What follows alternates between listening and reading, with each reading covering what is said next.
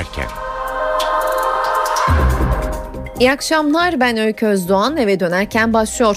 Türkiye ve dünyadan günün önemli gelişmeleriyle karşınızda olacağız. Öne çıkan haberlerin özetiyle başlayalım.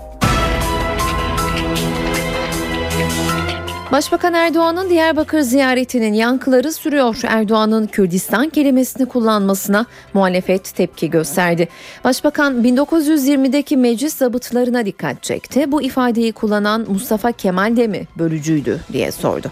Başbakan cezaevleri boşalacak sözüyle başlayan genel af tartışmaları içinse gündemimizde böyle bir şey yok değerlendirmesini yaptı. Bu haftaki grup toplantılarında sanatçıların da adı geçti. Kimisi takdir gördü, kimisi eleştirdi eleştirildi. Dershaneler ne olacak? Milli Eğitim Bakanı Nabi Avcı düzenlemenin hazırlık aşamasında tüm taraflarla görüşüyoruz dedi. Muhalefet ise eğitim sistemindeki sıkıntıları çözmeden dershanelerin kaldırılmasının fayda sağlamayacağı görüşünde. Anayasa yolu çıkmaza girdi. Uzlaşma arayışları tükendi. AK Parti Meclis Başkanı'nın komisyon başkanlığından ayrılmasının ardından yeni Anayasa Uzlaşma Komisyonu'nun hukuki varlığının sona erdiğini gerekçe gösterip masadan kalktı.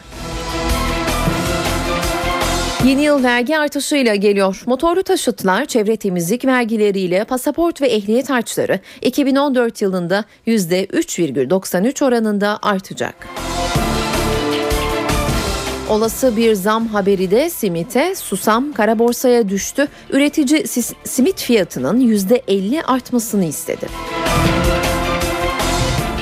İtalya'nın turistik adası Sardinya sele teslim oldu. 17 kişi hayatını kaybetti.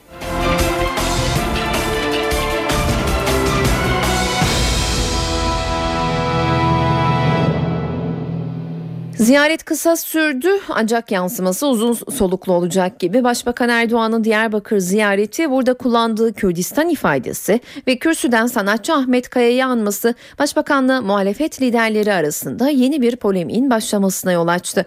Başbakan Kürdistan kelimesinin 1920'deki meclis sabıtlarında kullanıldığını ifade etti. O dönem bunu kullanan meclis üyeleri de mi bölücüydü diye sordu. Başbakan konuşmasında sözü sanatçı Ahmet Kaya'ya getirdi. Gezi protesto filolarından bahsetti. Gezi'de bize saldıranlar kimse Ahmet Kaya'ya da onlar saldırdı dedi. MHP'nin, CHP'nin yöneticileri şurada meclis kütüphanesinde gitsinler ilk meclis zabıtlarını gizli celse zabıtlarını okusunlar. Hem de en başta Gazi Mustafa Kemal'in nutuklarında görecekler. Kürdistan kelimesini o meclis sabıtlarında görecekler. Bize ne diyorlar? Şu kavramı kullandı. Bölücü. Peki Mustafa Kemal de mi bölücüydü? Kürdistan kelimesini kullanan o zamanın bütün meclis mebusları da mı bölücüydü? Kürt damadımız var diyen merhum Alparslan Türkeş de mi bölücüydü? Aynı şeyi Ahmet Kaya'ya yaptılar. Ahmet Kaya'ya ödül töreninde biliyorsunuz o gün orada saldırdılar. Kimler saldırdı? Hani Gezi Parkı'nda bize saldıranlar kim, kimlerse onlar orada da Ahmet Kaya'ya saldırdılar. Aynen. O gün Ahmet Kaya'ya saldıran sanatçıların bir kısmı şimdi diyor ki ben diyor o esnada tuvaletteydim. Birisi diyor ki ben o esnada dışarıdaydım. Ulan hepiniz oradaydınız be. Hepiniz oradaydınız. Hepiniz oradaydınız. Bu hissiyatı anlamak arkadaşlar empati kurmak zorundayız. Faili meşhur saldırıda ölenin de yavrusu şehit olan annenin de hissiyatını anlamak zorundayız. CHP lideri Kemal Kılıçdaroğlu da Ahmet Kaya ve Şivan Perver'in adını andı. Ancak birini övdü, diğerini yerdi. Kılıçdaroğlu Mesut Barzani'nin Diyarbakır'a davet edilmesine de tepkiliydi. Erdoğan Ahmet Kaya'yı da istismar etti. Diyarbakır'da diyor ki Ahmet Kaya aramızda olsaydı, yaşasaydı o da bugün aramızda oldu. Ahmet Kaya bugün yaşasaydı ben söyleyeyim gezi eylemcilerin yanında olurdu ve şimdi hapisteydi. Bırak sen Ahmet Kaya'yı istismar etme. Ahmet Kaya yaşasaydı gezi eylemcilerinin yanında olurdu. Ve sen de onun karşısında olurdun. Ahmet Kaya, Ethem Sarı Sülük için, Abdullah Çömert için, Ali İsmail Korkmaz için türküler yazardı. Ağıtlar yazardı bizi. Senin o özel yetkili mahkemelerin Ahmet Kaya'nın dışarıya gitmesine yol açtı. Sen şimdi bu özel yetkili mahkemeleri savunmuyor musun? Ahmet Kaya'nın bir türküsü var meşhur. Şöyle diyor o türküsünde bir iki cümle ifade edeyim, cümleyle ifade edeyim. Haydi sen haydi sen işine git. Herkes kendi işine. Sokaklarında yani Taksim'de, Uludere'de zulüm var lo. Düşemem zalimin, Tayyip'in peşine diye seslenirdi Ahmet Kaya. Kolay değil mi? MHP cephesinde ise Diyarbakır buluşması Başbakanın kürsüden yaptığı konuşma tepkiyle karşılandı. Genel Başkan Devlet Bahçeli belki de ilk kez Başbakanı bu denli sert sözlerle eleştirdi. Bahçeli kendi ifadesiyle hıyanetin iktidar statüsüne yükseldiğini söyledi. Diyarbakır'da hazin ve hüsran verici sahneler yaşandı diyen MHP lideri Ahmet Kaya ve Şivan Perver'i de terör örgütü sempatizanlığıyla suçladı. Başbakanla dostu ve kardeşi Barzani sözde Kürdistan beyanları altında Diyarbakır'da kavuşmuş, kucaklaşmış ve kaynaşmıştır. Türkiye Cumhuriyeti'nin 90 yıllık tarihinde bugüne kadar küstahlık, bugüne kadar pervasızlık, bugünkü kadar ihanet emin olunuz ki görülmemiştir. Türkiye'nin geçtiğimiz cumartesinden beri yaşadığı hazin ve hüsran verici manzaralar benim insanım, ben Türk'üm ve ben Türk milletinin ferdi olmaktan onur duyuyorum diyen hiç kimsenin kabul edeceği şeyler değildir. Hayatı boyunca şehitlere tek bir damla gözyaşı dökmeyen, göz pınarları hiçbir milli davada yaşarmayan, izansızlar, infa, insafsızlar ve hep nefsine tapan kibir yuvaları koro oluşturup PKK'lı Ahmet Kaya'nın adını ölümünden 13 yıl sonra yakmışlardır. Dağdakiler inecek, cezaevleri boşalacak. Başbakanın Diyarbakır'da yaptığı bu açıklama genel af olur mu tartışmalarını beraberinde getirmişti. Açıklamayı yapan isim Başbakan Erdoğan bugün yeni bir değerlendirmede bulundu ve gündemlerinde genel affın olmadığını söyledi. Başbakan Diyarbakır'da hayalinden söz ettiğini vurguladı. Genel gibi algılandı gözlerimiz Diyarbakır'da. Demek ben iyi anlatamamışım. Ya ben ta ne zamandan beri bizim gündemimizde genel af diye bir şey kesinlikle yoktur. Bunu kaç kere söyledim. Ben hayallerimi anlatıyorum. Siz genel aftan bahsediyorsunuz. Yok böyle bir şey. Kesinlikle yok. Genel af söylentileri gündeme geldiğinde hızlıca yayılır ve polemik konusu olur. Bu kez de aynısı oldu. Muhalefetten konuya dair açıklamalar geldi. MHP lideri Devlet Bahçeli, Başbakanın hedefinin genel afla PKK'yı resmen siyasallaştırmak olduğunu iddia etti. Başbakanın dağdakilerin indiği cezaevlerinin boşaltıldığını göreceğiz beyanıyla İmralı canisi ve PKK'ya af müjdesi vermesi ve peşmerge başının süreç ihanetinin sonunda bunun gerçekleşeceği kanaatinde bulunması rastlantı değildir. Recep Tayyip Erdoğan PKK'yı resmen siyasallaştıracak ve cani başını da serbest bırakacaktır. Bu süreci çabuklaştırmak için muhtemeldir ki PKK sansasyonel eylemlerini artıracaktır. Mardin'de askeri birliğimize yönelik kurulan pusu, Van Karayolu yapımını üstlenen bir firmaya ait şantiyenin basılması, 10 araç ve iş makinesinin ateşe verilmesi bunun bir işaretidir. Başbakan Erdoğan barış, çözüm ve süreç derken PKK'lı caniler elleri tetikte insan avına çıkmışlar. Kan dökmek için silahlarının emniyetini açmışlardır. BDP cephesi ise başbakanın cezaevleriyle ilgili açıklamasının altının boş olduğu kanısında. Eş Başkan Selahattin Demirtaş, başbakanın genel af gibi bir niyeti yok dedi. Cezaevlerindeki bu drama artık bir son verilmesi lazım. Cezaevleri boşalacak demek kolaydır. Ama lafla cezaevi boşalmıyor. Hasta tutuklar konusunda en azından ortaya koyacağınız bir iyi niyet bu can çekişen sürecin umutlanmasına, canlanmasına dahi yol açabilir. Genel af tartışması başbakanın iradesi dışında, isteği dışında. Çünkü kendisinin böyle bir niyeti yok. Cezaevleri boşalacak dedi sadece. Nasıl boşalacak? Ne zaman boşalacak? Kim boşaltacak? Bütün bunların tartışması yok. Olmayacak da. Cezaevleri boşalacak. Abdullah Öcalan'la dün İmralı Adası'na giderek görüşen kardeşi Mehmet Öcalan, görüşmeye ilişkin Dicle Haber Ajansı'na konuştu. Mehmet Öcalan, ağabeyinin mesajlarını aktardı. Öcalan, PKK'nın geri çekilmesine ilişkin yasal düzenleme eksikliğinden bahsetti. Abdullah Öcalan, biz o dönem devlete yasal zemini hazırla PKK'lılar çıkar dedik. İki ayda da çıkabilirdi ama devlet ve hükümet bunu yapmadı. Yapmadığı için de ancak bu kadarı olabilir. Yasal çerçevede bir şey hazırlanmadı. Devlet bunu hazırlasaydı gerektiği zaman PKK'lılar otobüslerle dahi çekilirdi dedi. Müzakerelere ilişkin devlet heyetine 3 şart sunduğunu belirten Öcalan, sürecin heyetin getireceği cevaba göre şekilleneceğini ifade etti. Öcalan, sürecin altyapısı yasal çerçevede hazırlanmalı, sürecin anlamı bu zemin yaratılırsa daha fazla anlamlı kılınır diye konuştu. Dershanelerin akıbeti ne olacak? Bu konuda bir çalışma yürütülüyor ancak basına o çalışmayla ilgili net bilgiler yansımış değil. Siyasiler grup konuşmalarını gerçekleştirirken kürsüden bu konuya da değindi. CHP lideri Kemal Kılıçdaroğlu ile başlayalım. Kılıçdaroğlu dershaneler bir sonuç değil. Bu eğitim sistemi olduğu sürece bu dershanelerde olacak dedi. 50 bin öğretmen çalışıyor. Diğer çalışanlarla beraber 100 bin. Oturuyorsun masa başına ben bunları kapatacağım diyorsun. Kimsin sen ya? Nereden alıyorsun sen bu yetkiyi? Dershaneleri kapatacaksan önce adam gibi otur. Pedagogları çağır. Eğitim sistemini adam gibi masaya yatır. Bu dershanelere neden bu öğrenciler mecbur kalıyorlar? Bu eğitim sisteminin aksayan yönleri ne? Otur bunları bir tartış, bir konuş bakalım. Dershaneler bir sonuçtur. Başlangıç değil ki. Anne ve babalar çocuklarını gönüllü olarak bir dershanelere gönderiyorlar. Hayır böyle bir şey de yok.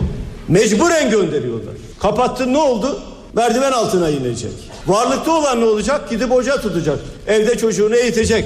Peki orta gelirli ne olacak? Fakirin çocuğu ne olacak? O nedenle bu konu bizim de gündemimizdedir. Bu konuda hassasız, duyarlıyız. Öğrencilerimizi dershaneye mecbur kılan eğitim sistemi değişmedikçe bu sistem değişmez. MHP lideri Devlet Bahçeli de dershanelerin kapatılması tartışmalarına değindi. Bahçeli, Başbakanın birilerini zorda bırakma maksadında olduğunu söyledi. MHP liderine göre hükümet dershanelere olan ihtiyacı kaldırmaya öncelik vermeli. Başbakan hükümetinin yaklaşık son bir yıldır dershane üzerinden yürüttüğü polemiklerin esas gayesi nedir? Bu yolla neyin örtülü mesajı kimlere hangi niyetle verilmektedir? 11 yıldır dershaneler iyidir de şimdi mi kötü olmuştur? 11 yıldır her şey süt limandır da şimdi mi işler sarpa sarmıştır? 12 Eylül 2010 tarihli referandumla zirve yapan yakınlıklara bugünlerde nazar mı değmiştir? Dershaneleri kapatma kararı iyice yüzeye vuran bir siyasi kavganın mı? Dünkü ittifakların bir mahsuplaşmasını mı? Alttan alta devam eden resleşmenin mi? Yoksa gerçeklerden de bir ihtiyacın mı eseridir? Başbakan Erdoğan'ı bu karara iten asıl sahip nedir? Başbakan ve hükümetini dershaneler konusunda halis niyetli görmediğimizi tüm safhalarıyla planlamadan ezbere ve sırf birilerini zorda bırakma maksadıyla söz konusu tasarrufunun arifesinde olduğunu düşünüyoruz. Dershanelerle ilgili çalışmayı yürüten ilgili kurumun başındaki Nabi Avcı, Milli Eğitim Bakanı Avcı söz konusu düzenlemenin hazırlık aşamasında tüm taraflarla konuştuklarını söyledi. Avcı o görüşmelerin başladığını açıkladı. Ancak Avcı ısrarlı sorulara rağmen dershane düzenlemesiyle ilgili bilgi vermedi. Yeni anayasanın kaderi çizildi. Meclis Anayasa Uzlaşma Komisyonu bugün eksik toplandı. CHP, MHP ve BDP'nin üyeleri kendi aralarında toplandı. AK Parti ise Cemil Çiçek'in komisyon başkanlığından ayrılmasının ardından yeni Anayasa Uzlaşma Komisyonu'nun hukuki varlığının sona erdiğini gerekçe gösterip masadan kalktı. Komisyonun AK Partili üyesi Mustafa Şentop mecliste bir basın toplantısı düzenledi ve neticesi olmayan toplantılar yapıldığını söyledi. Meclis Başkanı komisyon başkanlığından ayrıldığı zaman, çekildiği zaman böyle bir komisyon artık bir anayasa uzlaşma komisyonu olmaktan veya anayasayı bir kenara bırakalım genel manada herhangi bir konuda uzlaşma komisyonu olmaktan çıkar. Eğer devam etmek isteyen partiler olursa dört parti mesela devam edelim diyorsa bu artık partiler arası bir komisyona dönüşür. Bir uzlaşma komisyonu olmaktan çıkar bizim parlamento tahammüllerimize göre. Hukuken varlığını sona erdirmiştir. Ee, bu komisyonun artık çalışması için yeniden bir iradeye meclis başkanının öncülüğünde partilerin de desteğiyle beraber yeni bir kuruluş iradesine ihtiyaç vardı. Dolayısıyla artık meclis anayasa uzlaşma komisyonu diye bir komisyon kalmamıştır. Komisyonun kendi iç hukukuna göre de e, biz bütün kararlarımızı toplantılar, toplantı günleri, saatleri ve gündemi de dahil olmak üzere bütün kararlarımızı mutabakatla hep beraber alıyoruz. Dün komisyon çalışmasının salı günü yani bugün devam edeceğine dair, şu hususların görüşüleceğine dair, şu saatte toplanılacağına dair komisyonda alınmış bir karar yok. Mutabakatla alınmış bir karar yok. Dolayısıyla burada ancak üç parti bir araya gelirse bunlar kendi aralarında partiler arası bir görüşme yapmış olurlar. Bu uzlaşma komisyonu toplantısı olmaz. Bakın burada samimiyetini tek ispat etmiş olan parti AK Parti'dir. Yeni anayasa konusunda gerçekten sonuca ulaşma yolunda adım atabilirsek biz önerdiğimiz sistem değişikliklerinden vazgeçebiliriz. Bunları revize edebiliriz. Birisi başkanlık sistemiydi. Yine mesela temiz mahkemesi diye bir önerimiz vardı. Takip eden arkadaşlarımız biliyorlar. Baktık ki komisyonda bundan netice alınmıyor. Biz bundan vazgeçtik. Dolayısıyla diğer partilerin onu çok açık ifade edeyim. Bu şekilde bazı maddelerde ufak tefek esnemeleri kastetmiyorum. Ama önerdikleri böyle bir sistem önerileri çerçevesinde bir öneriden vazgeçtiğini, geri adım attığını, uzlaşma için esnediğini söyleyemeyiz. CHP'li Atilla Kart ise komisyonun varlığının halen sürdüğü görüşünde. Kart, Cemil Çiçek'in komisyon başkanlığından ayrılmasını da eleştirdi. Komisyon en az 3 siyasi partinin birer üyesinin katılımıyla toplanır. Bugün burada biz AKP'nin katılmadığı, diğer 3 partinin üyelerinin katıldığı toplantıyı gerçekleştirdik. Dolayısıyla bugün yaptığımız toplantı hem yasal bir toplantı, hem anayasal bir toplantı, hem de meşru bir toplantıdır. Bunun tereddüt edilecek bir yönü yok. Tabii burada Sayın Meclis Başkanı'nın bu komisyonun çalışmalarını bu komisyonun varlığını sona erdirme iradesi var mı, yetkisi var mı? Sorunun esası bu. Burada çok açık bir şekilde 15. madde diyor ki gruplardan birisi tek yönlü iradesiyle bu komisyonu sona erdirebilir. AKP bunu yapmak istiyorsa elbette yapabilir. AKP bunu yapmıyor. Başka nasıl sona erebilir? Bir grup üç kez mazeretsiz katılmadığı takdirde bu komisyon münfesih hale gelir. Şimdi burada dramatik olan şu tabii. Perşembe günü e, Sayın Meclis Başkanı şunu söylemişti aynen. Demişti ki dört grup mutabık kalırsanız siz komisyonu sona erdirmek konusunda ben bu sorumluluğu üstlenirim demişti. Biz de hayır böyle bir düşüncemiz yok dedik. Bu söz konusu değil dedik. Perşembe bunu diyen Sayın Başkan ne oldu da pazartesi günü aradan 3 gün geçmiş, 4 gün geçmiş. Komisyonu tek başına dağıtma noktasına geldi. Bu tabii çok düşündürücüdür, çok anlamlıdır ama bize göre cevabı son derece açıktır. Burada belli ki iki aydır biliyoruz ki AKP aslında yılbaşından bu yana komisyonu dağıtmaya çalışıyor da ama kamuoyunu tatmin edecek bir gerekçe bulamıyor. İki aydır da meclis başkanı üzerinden bunu yapmak istiyor. Meclis başkanına çok özür dileyerek bu tabiri kullanıyorum. Meclis başkanını üzerinden diyeyim. O tabiri gene kullanmayın.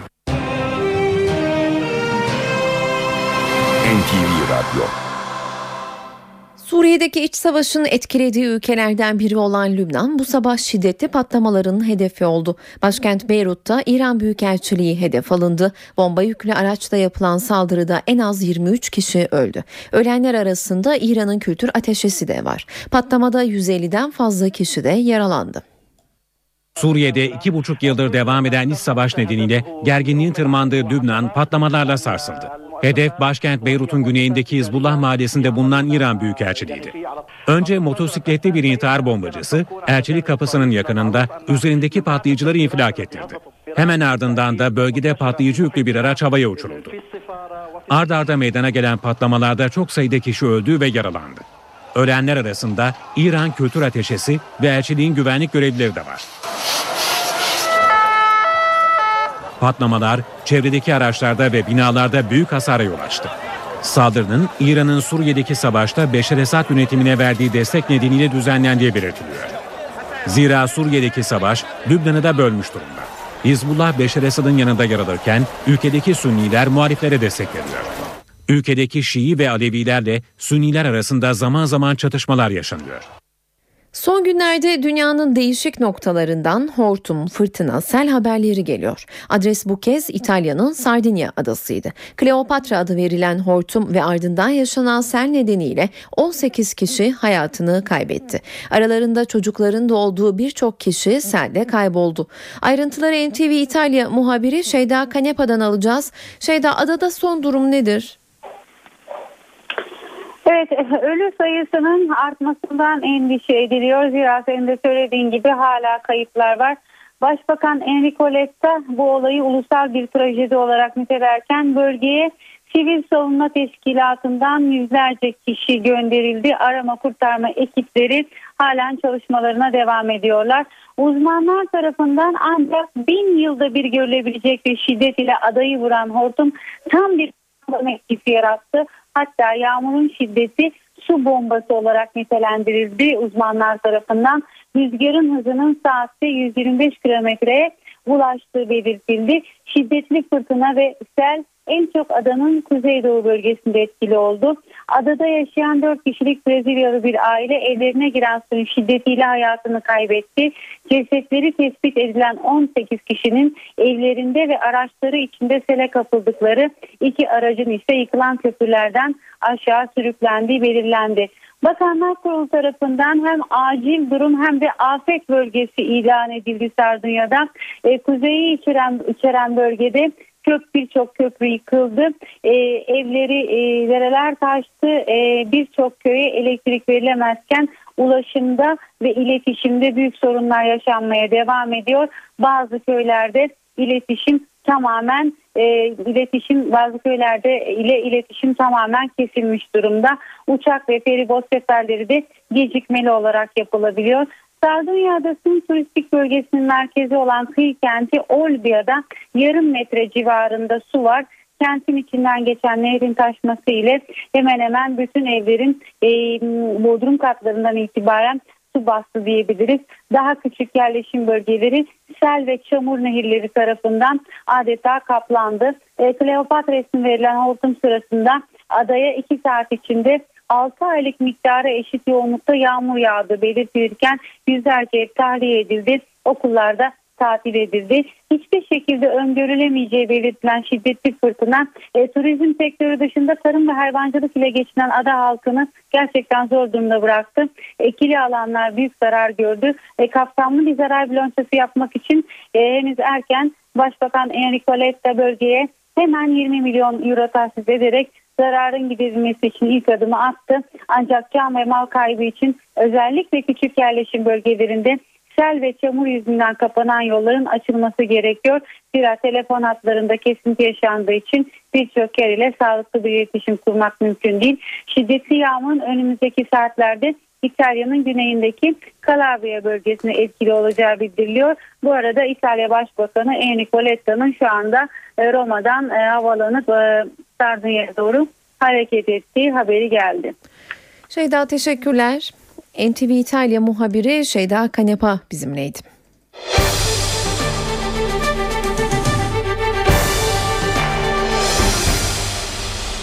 Yeni yılla birlikte vergiler artacak, pasaport ve ehliyet harçlarıyla trafik cezaları da zamlanacak. TÜİK verileri baz alınarak hazırlanan yeni tarifeye göre en düşük motorlu taşıt vergisi 537 liraya yükselecek. Pasaport harcı ise 131 lira olacak. Kırmızı ışıkta geçenler 172,5 lira, alkollü araç kullananlar 728 lira ceza ödeyecek. İşte ayrıntılar.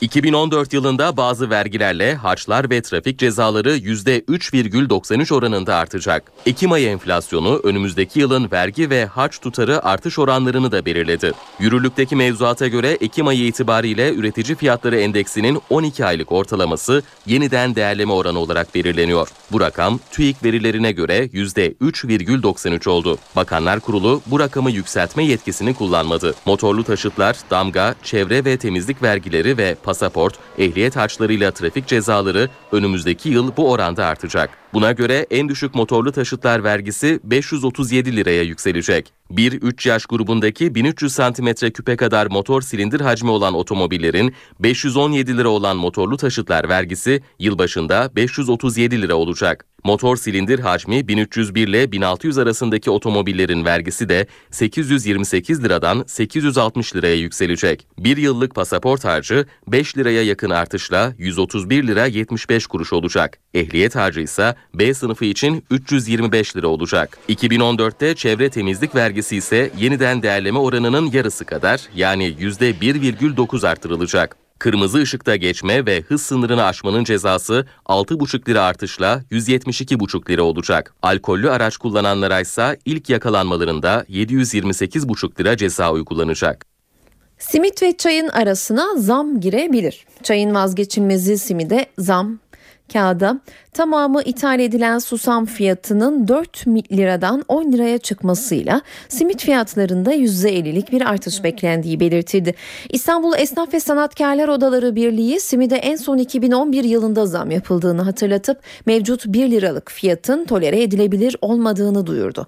Birlik %50 zam gelebilir dedi yani simidin 1,5 liraya yükselmesi gündemde. Simide yapılması planlanan zammı İstanbul Esnaf ve Sanatkarlar Odaları Birliği Başkanı Faik Yılmaz'la konuşacağız. Sayın Yılmaz yayınımıza hoş geldiniz. Hoş bulduk efendim. İyi yayınlar diliyorum. Teşekkürler. Simit zammı kapıda. Zammın gerekçeleri nelerdir? Efendim tabii e, 2011 yılından beri 1 liradan satılıyor simit. E, girdi maliyetlerinde artış çoğaldığı için 2011, 2012 ve 2013 yılında bugüne kadar zam talep etmemişti odamız. Susamın 4 liradan 10 liraya çıkması da artışı %250. Bunda %28 zam ve bunun yanında diğer girdilerde de kira gelirler, kira giderlerinde, işçi giderlerinde, sigorta giderlerinde, benzin giderlerinde artış olunca odamızın üyeleri talep etmiş. Odamız da bize müracaat etti e, tarifeye artışı için. Kanunun bize vermiş olduğu yetkide e, 5362 sayılı yasanın 62. maddesi de açık. Bu kanuna tabi esnaf ve sanatkarlar üretilen mal ve hizmetlerin fiyat tarifeleri bağlı bulundukları odalar hazırlanır. Bu odanın mensup olduğu birlik yönetim kurulu tarafından fiyat tarifinin sunulmasından sonra 30 gün içinde onaylanır veya reddedilir. Onaylanan fiyat tarifesi belediye mülkiyelik ve ilgili oda 7 gün içerisinde bildirilir. Bu andan itibaren yürürlüğe girer. Fiyat tarifeleri uygulanacak azim hadleri gösterir. Yani en yüksek rakamı veriyoruz onun altında satabilirler. Rekabetten dolayı ona bir şey müdahale edemiyoruz. Rekabet kurulunca. Hı hı. Tabii e, girdi maliyetlerinde çok önemli e, artışın neden olduğunu da şöyle söyleyeyim. Susam, yerli susamımızı tahmin yapıyorlarmış ve rakamı yüksek. Bu susamları küçük olduğu için ithal ediliyor. Hı hı. İthal e, susam kullanıyor simitçilerimiz. Onlar küçük olduğu için. Bu da Nijerya, Pakistan, Sudan ve Nijer gibi ülkelerden ithal ediliyor. Mevcut kullanılan susamları. Ve e, Çin ürünü susam kesinlikle ülkemize girişi yasak. Sağlık Bakanlığı ve Gümrük ve Ticaret Bakanlığı da bunu e, sağlığa aykırı olduğu için kullandırmıyorlar. Bu bakımdan dolayı artış o kadar çok safhaya geldi ki biz de incelemeye aldık. Baktık odamızda talep üzerine incelemeyi bitiriyoruz. Tahmin ediyorum ki pazartesi günü büyük olasılıkla e, %50 zam talebini karşılayacağız. 2011, 2012, 2013 yılında ufak ufak zam yapsaydık zaten %50'yi çok da çok geçmişti. E, haklı talebi karşılamak zorundayız. Neden? E, tabii bir simit neden bir, bir buçuk lira olacak diye söylüyoruz ama o bizim üyelerimiz de ev geçindiriyorlar, çocuk okutuyorlar. Onların da bir gelirleri şeyleri var. Bu bakımdan e, üzülerek olmuş olsa İstanbul halkına bu simidi biraz pahalı yedireceğiz. Ama bunun altında satış yapabilirler. En yüksek rakamı veriyoruz onun altında rekabetten dolayı düşük fiyatları verebilirler. Ama gramajını oynayamaz. 100 gram simit, düz simit büyük olasılıkla birinden itibaren e, bir buçuk liradan satışa sunulacak. Peki. Teşekkür ediyoruz Sayın Yılmaz yayınımıza katıldığınız için. İyi yayınlar diyorum, iyi akşamlar. Çok efendim. teşekkürler. İstanbul Esnaf ve Sanatkarlar Odaları Birliği Başkanı Faik Yılmaz bizimleydi. Sıcak bir gelişme için başkente uzanacağız. Çalışma Bakanı Faruk Çelik hem kadem tazminatı hem de emeklilik yaşı ile ilgili önemli açıklamalar yaptı. Ayrıntıları NTV muhabiri Miray Aktağ Uluç'tan alacağız. Miray seni dinliyoruz. Meclisteki Ek Plan Bütçe Komisyonu mesaisinin artık son günlerin içerisindeyiz ve az önce Çalışma ve Sosyal Güvenlik Bakanlığı'nın bütçesi tamamlandı.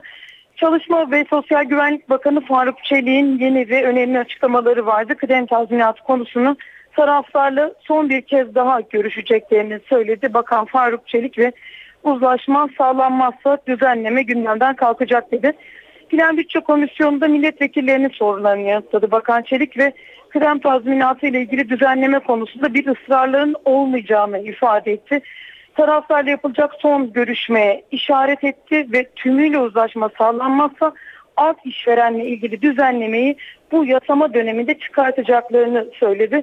İşsizlik sigortası fonundan karşılanacağına yönelik iddialar vardı.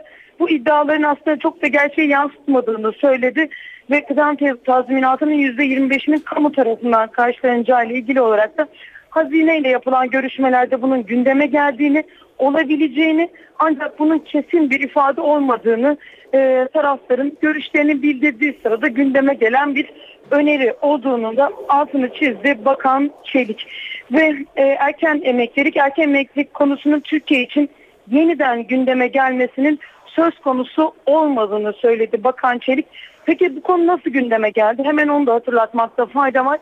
Bugün sabah saat 11.30'da başlayan görüşmeler CHP'li vekillerin protestosuyla başlamıştı ve CHP milletvekilleri emeklilikle yaşa takılanlar yazılı tişörtlerle girmişlerdi. Ee, yaş nedeniyle emekli olamayanların durumunu gündeme getirmek için bir protesto yapmışlardı. Hatta Bakan Çelik'e de özel bir tişört bastırıp onun da giymesini istemişler ve bakanı da yanlarına çağırmışlardı. Bakan Çelik bu protestoları onların yanlarına gittiğinde çok da e, ana muhalefet milletvekillerinin tatmin eden bir cevap vermemişti. Ancak az önce toplantı tamamlanmadan hemen önce milletvekillerinin sorularını yanıtlarken e, bu konuyu gündeme getirdi ve genel başkanınız dedi Kemal Kılıçdaroğlu'nu kastederek bu kurumdan geldiği için siz kendiniz kabul etseniz bile bunu o kabul etmez ifadelerini kullandı. CHP'li vekillere yönelik olarak 50 yaşında 45 yaşında emekli olunması doğru değil dedi ve dünyadaki pek çok ülkede ve çoğunluğunda ülkelerin 60 yaş ve 60 yaş üstü emeklilikler olduğuna dikkat çekti. Türkiye'de geçmişte erken emeklilik gibi bir yanlış yapıldığını ancak bunun bir kez daha Türkiye için söz konusu olmadığını söyledim. Bakan Çelik ve son notu da piyasada bazı ilaçların bulunamadığı iddiaları ile ilgili olarak aktarın.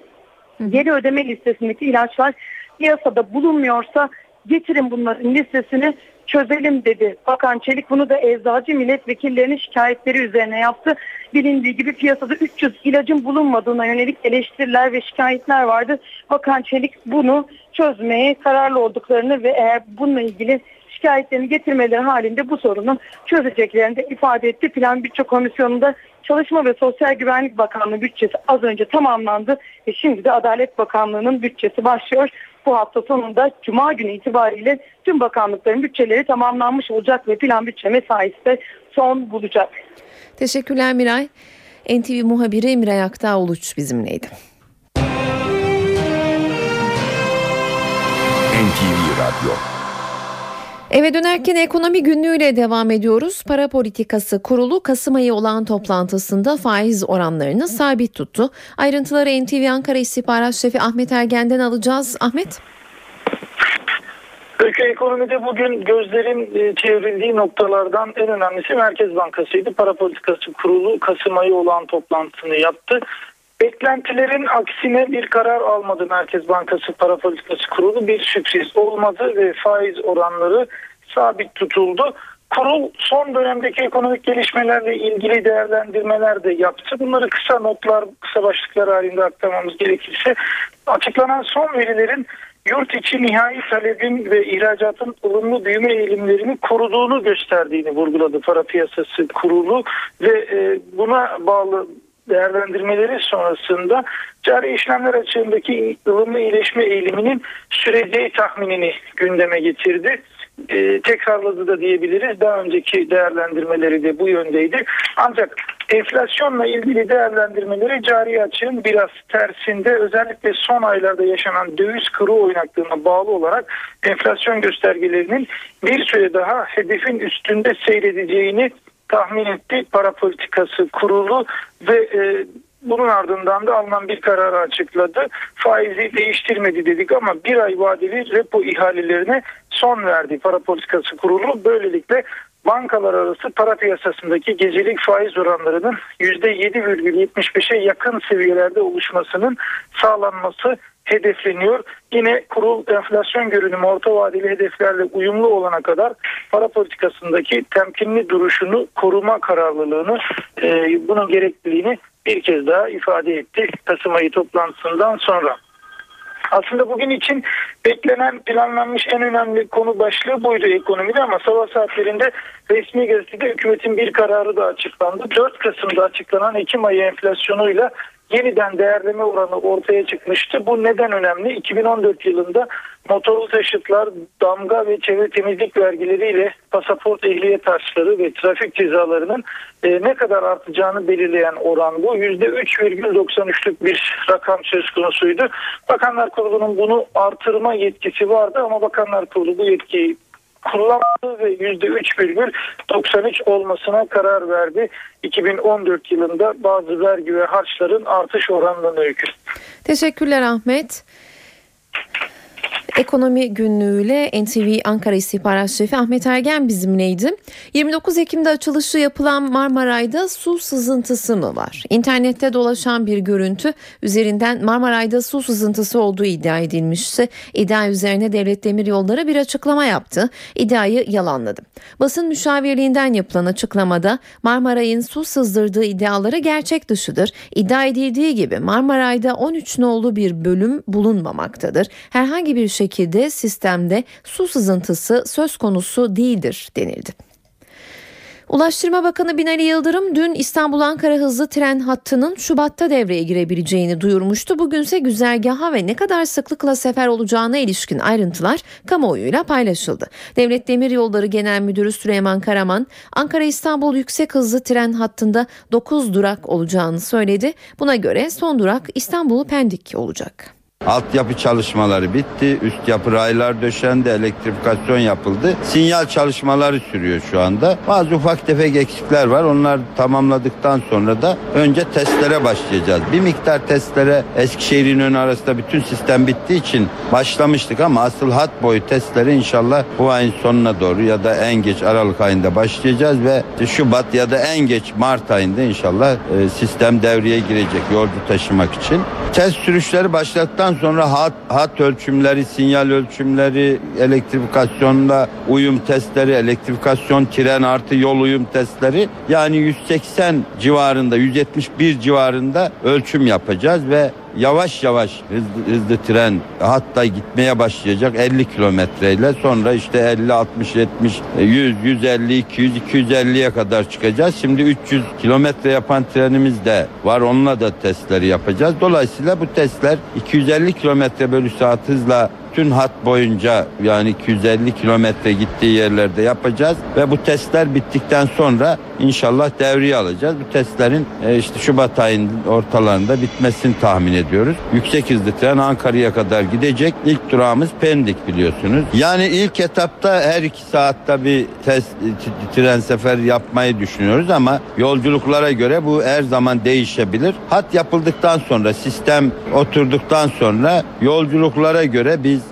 e, bu seferleri ayarlıyoruz. Onun için şu anda seferler ne kadar yapılacak, sıklığı ne olacak? Tabii ki e, arz talebe göre biz arzı yapacağız. Onun için de şu anda ilk etapta iki saatte bir düşünüyoruz. Daha sonra da yoğunlaştıracağız. Başlangıçta Ankara ile Pendik arasında çalışacak. Biliyorsunuz bu Pendik'le Haydarpaşa ya da Kadıköy arasında Aylık Çeşme'ye kadar olan bölümde banyo hatlarının iyileştirilmesi projesi şu anda devam ediyor. O hat kapattık biliyorsunuz. Marmaray'dan sonra Marmaray'a da ek olacak çalışmalar sürüyor şu anda. İnşallah 2015 yılında Pendik'le Kadıköy arası da bitecek ve hızlı tren Marmaray'a ulaşacak ve daha sonra da Marmaray'dan geçip Halkalı'ya kadar gidecek. Ama ilk önce Pendik'te olacak.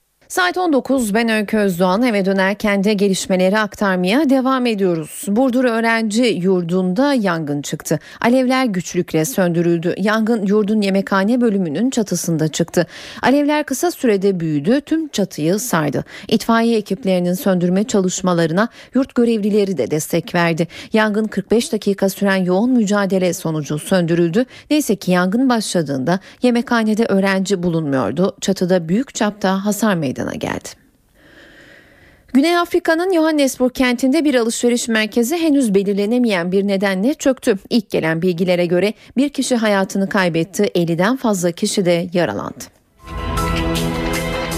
Suriye'deki iç savaşın etkilediği ülkelerden biri olan Lübnan bu sabah şiddetli patlamaların hedefi oldu. Başkent Beyrut'ta İran Büyükelçiliği hedef alındı. Bomba yüklü araçla yapılan saldırıda en az 20, 18 kişi öldü. Ölenler arasında İran'ın kültür ateşesi de var. Patlamada 150'den fazla kişi de yaralandı.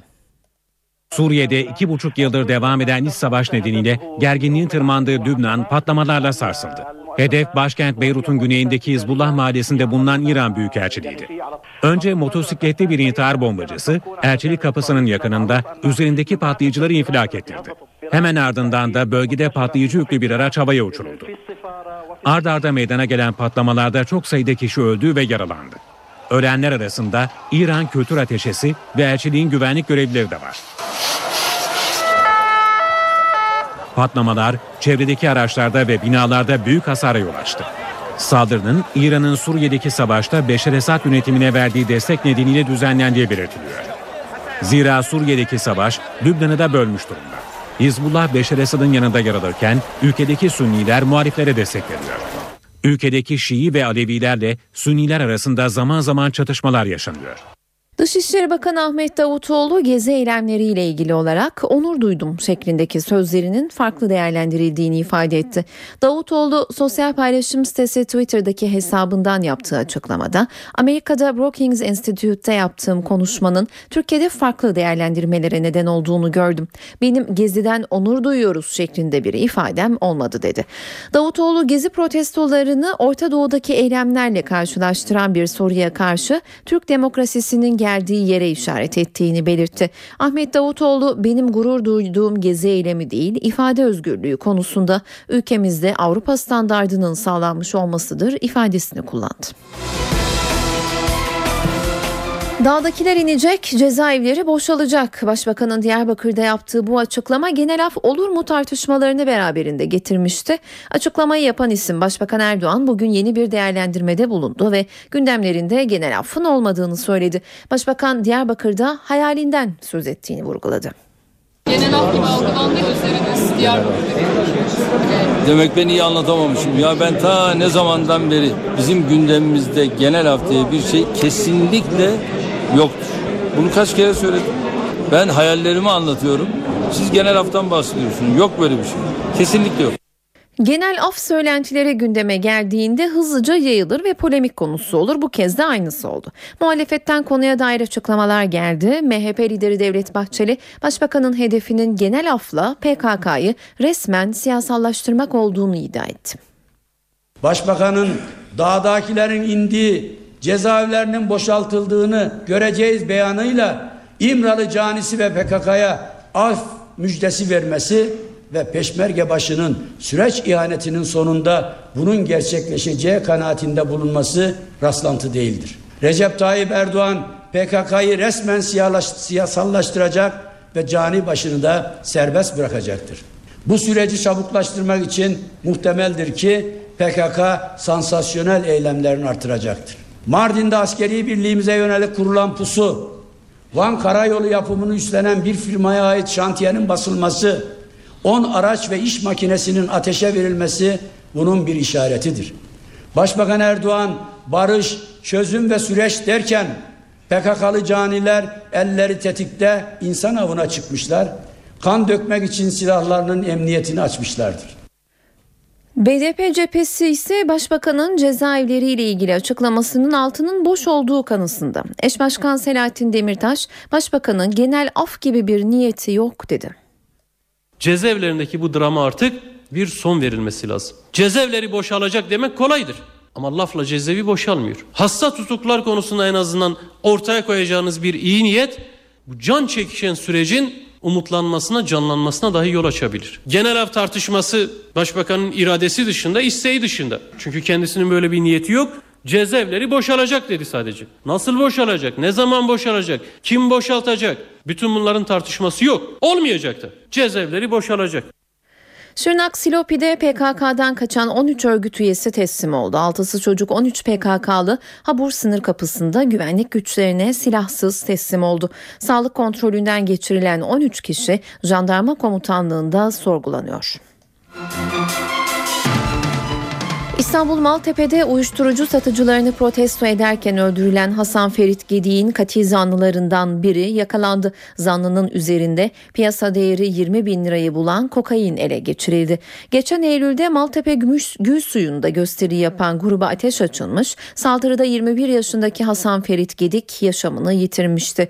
Alınan bir ihbar üzerine Maltepe'de operasyon düzenlendi. Dragos sahilinde arkadaşıyla otururken yakalanan zanlının üzerinde taş diye tabir edilen 140 parça kokain bulundu. İstanbul'da sabaha karşı farklı ilçelerde eş zamanlı uyuşturucu operasyonu düzenlendi. Baskınlar Şişli, Beyoğlu ve Sarıyer'de yoğunlaştı. Kapılarında bir anda polisi gören şüpheliler uyuşturucu madde paketlerini sokağa fırlattı. Şişli Paşa mahallesindeki bir apartmanda bulunan zanlılarsa paketlerin bir kısmını cep telefonlarıyla birlikte karşıdaki evin çatısına attı. Ancak deliller polis tarafından kısa sürede bulundu. Operasyonda 45 kişi gözaltına alındı.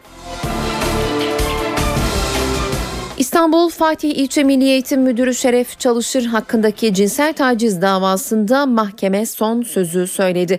İki kadın memura cinsel tacizde bulunmaktan yargılanan müdüre 8 yıl hapis cezası verildi. İstanbul 50. Asliye Ceza Mahkemesi sanığın kamuda görev yapmasını yasakladı. Sanığın tutuklanmasına karar veren mahkeme 50 bin lira kefalet ödenmesi durumunda serbest bırakılmasına hükmetti. Çalışır akşam saatlerinde kefalet bedelini ödeyerek serbest kaldı.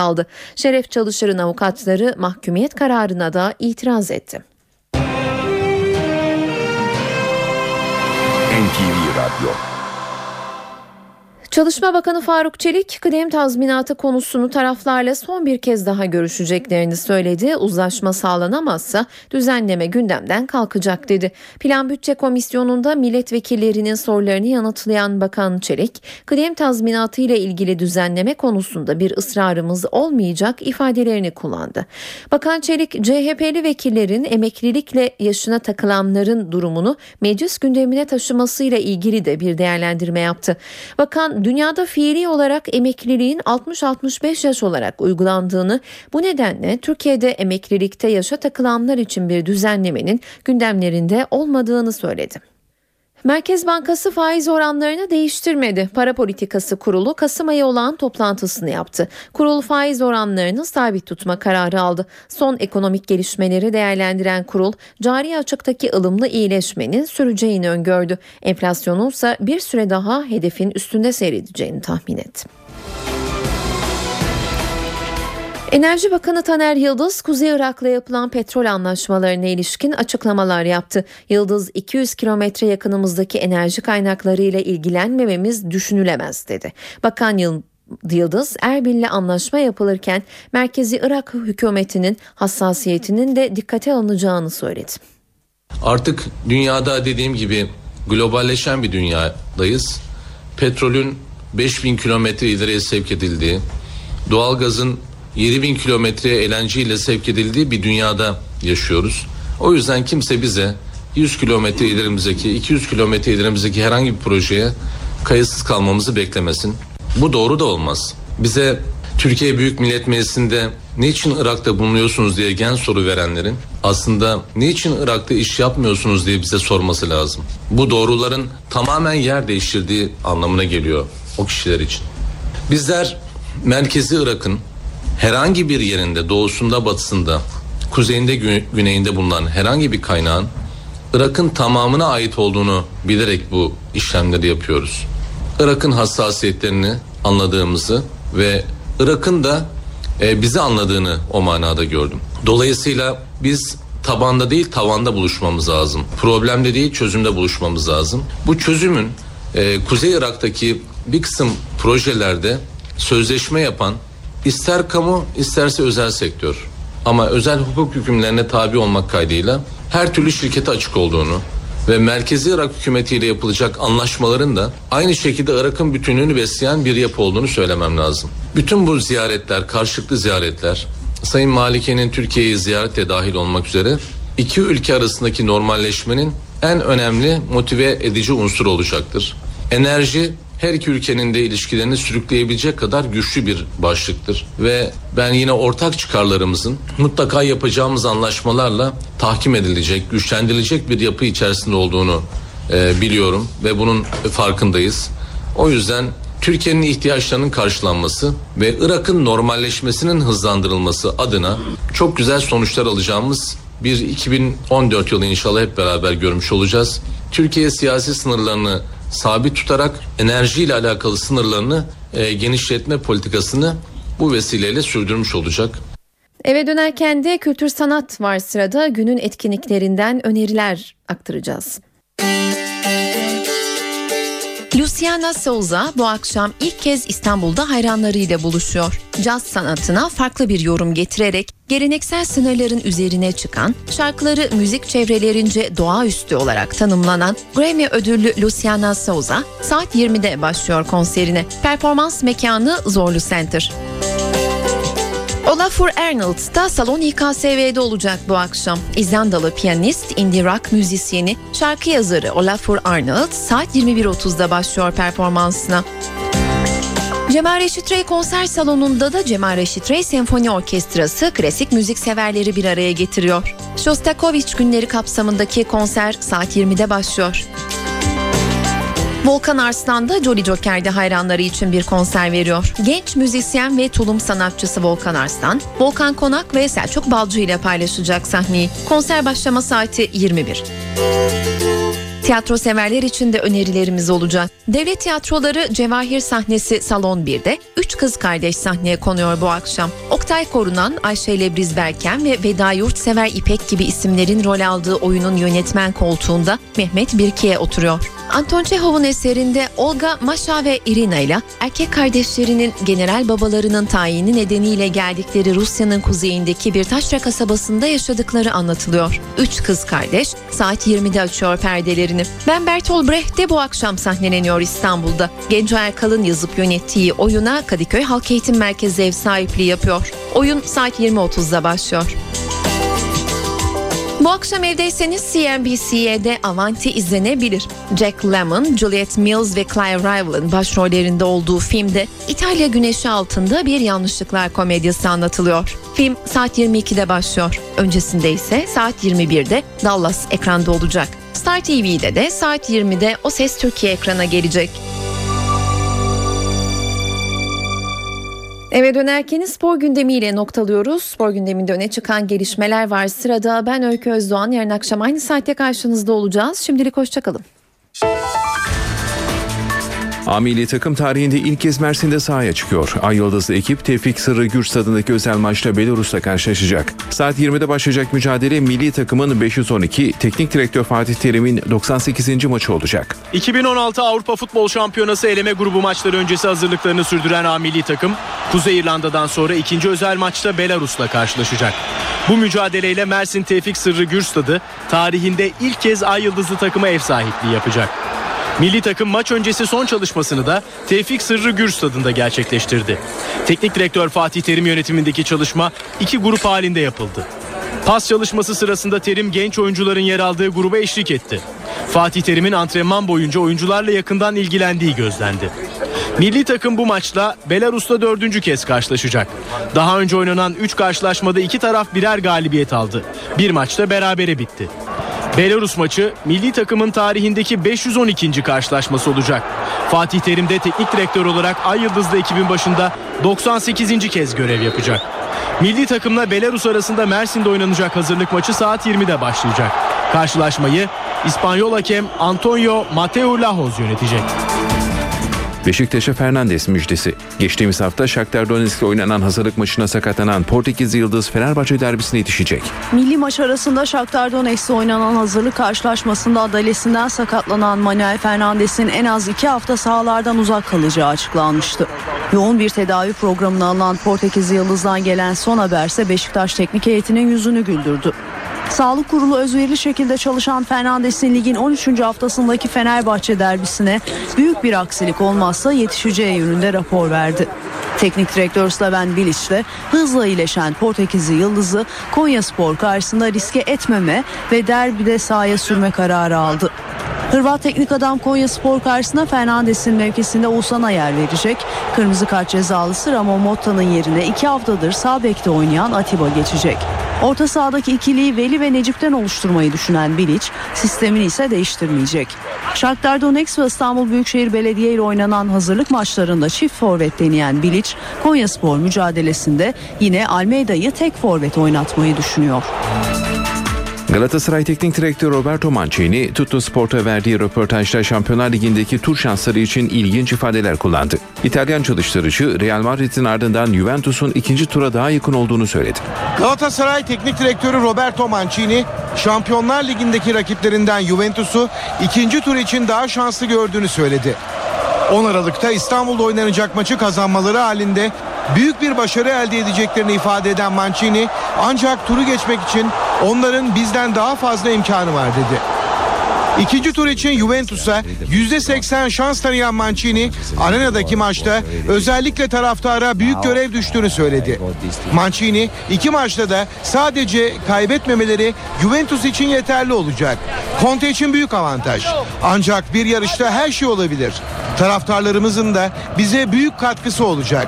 Bize büyük enerji verecekler. Galatasaray'ın Nisan ayında Real'i 3-2 mağlup ettiğini hatırlatmak isterim. Altını çiziyorum. Bir yarışta her şey olabilir. Bunu kendime ve oyuncularıma tekrar etmekten vazgeçmeyeceğim diye konuştu. Kopenhag Galatasaray maçında gözaltına alınan 3 Galatasaray taraftarı bugün Danimarka'da hakim karşısına çıktı. 3 taraftar da serbest bırakıldı. Kopenhag'la Galatasaray arasında Parken stadında oynanan maçta 3 Galatasaray taraftarı olay çıkardıkları gerekçesiyle gözaltına alınmıştı. Hollanda ve Almanya'da yaşadığı öğrenilen taraftarlar 13 gündür gözaltında tutuluyordu. Başkalarının hayatını tehlikeye atmak suçlanan taraftarlar bugün hakim karşısına çıktı. Mahkeme 3 taraftarın da serbest bırakılmasına karar verdi. Galatasaray Kulübü İcra Kurulu Başkanı Lütfü Arıboğan da duruşma için Kopenhag'a gitti. Anadolu Efes'te Kerem Gönlüm sevinci yaşanıyor. Tecrübeli oyuncu takımla birlikte çalışmalara başladı. Sezon başında sağ el tarak kemiği kırılan ve ameliyat olan Kerem Gönlüm iyileşti. Takımla birlikte antrenmana çıkan tecrübeli oyuncu 5'e 5 çalışmanın tamamında yer aldı. Kerem Gönlüm Anadolu Efes'in Turkish Airlines Euroleague'de Armani Milano ile deplasmanda oynayacağı karşılaşmanın kadrosuna dahil edildi.